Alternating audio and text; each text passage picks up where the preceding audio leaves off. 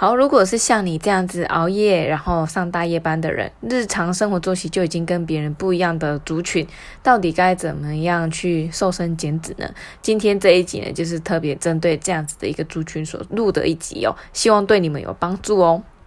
好，那首先呢，我们要先知道在。解毒啊，燃脂的一个过程当中呢，是透过肝脏去进行的。所以呢，如果你的睡眠跟你的作息都已经跟别人颠倒的时候呢，你一定要去了解一件事情，就是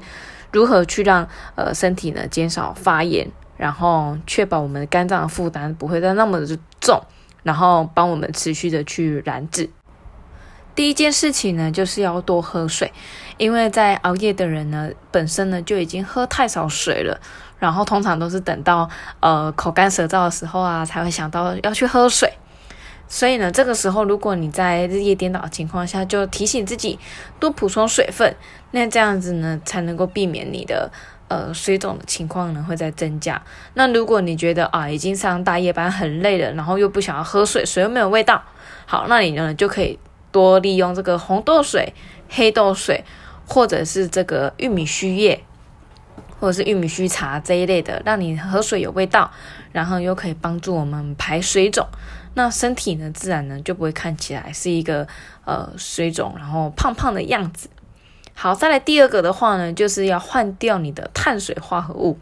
注意哦，这里不是呃叫你叫你不要吃碳水，而是把你的碳水化合物换成地瓜或者是芋头、紫米、糙米这一类的。把把白色的这个碳水化合物，像是白米饭给换掉。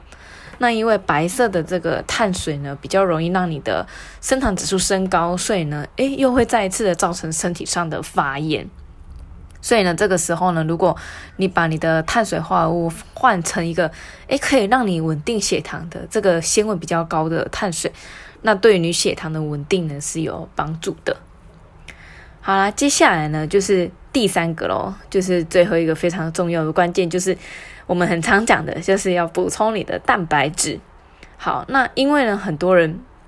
常常呃都已经知道哦，减肥就是要补充蛋白质嘛，但是因为你已经很累了，然后。你也跟人家生活作息颠倒，所以在这样的情况下，你应该更不可能去运动，因为你就觉得已经很累了。所以呢，即便你没有要去运动，那你也要常常去补充足够的蛋白质量，然后去降低你身体上的发炎，然后帮你增肌减脂嘛，就是诶，确保你的肌肉量是足够的，不会因为你已经呃身体很疲劳了，然后就流失掉你的肌肉量，这样你就没有办法燃脂啦。所以呢，在大夜班的情况下，没有时间做运动也没有问题，但是呢，你一样要去好好的补充你的蛋白质量，确保你的总热量呢，这个蛋白质是足够的。所以以上这三点呢，就是非常关键的三点，就是诶，对于如果你是上大夜班。然后日夜颠倒情况下，要能够让身体持续燃脂的一个情况下的一个关键，那希望呢有帮助到你，也希望呢你可以把这一集呢分享给你一样都在上大夜班的朋友，希望对你们有帮助喽。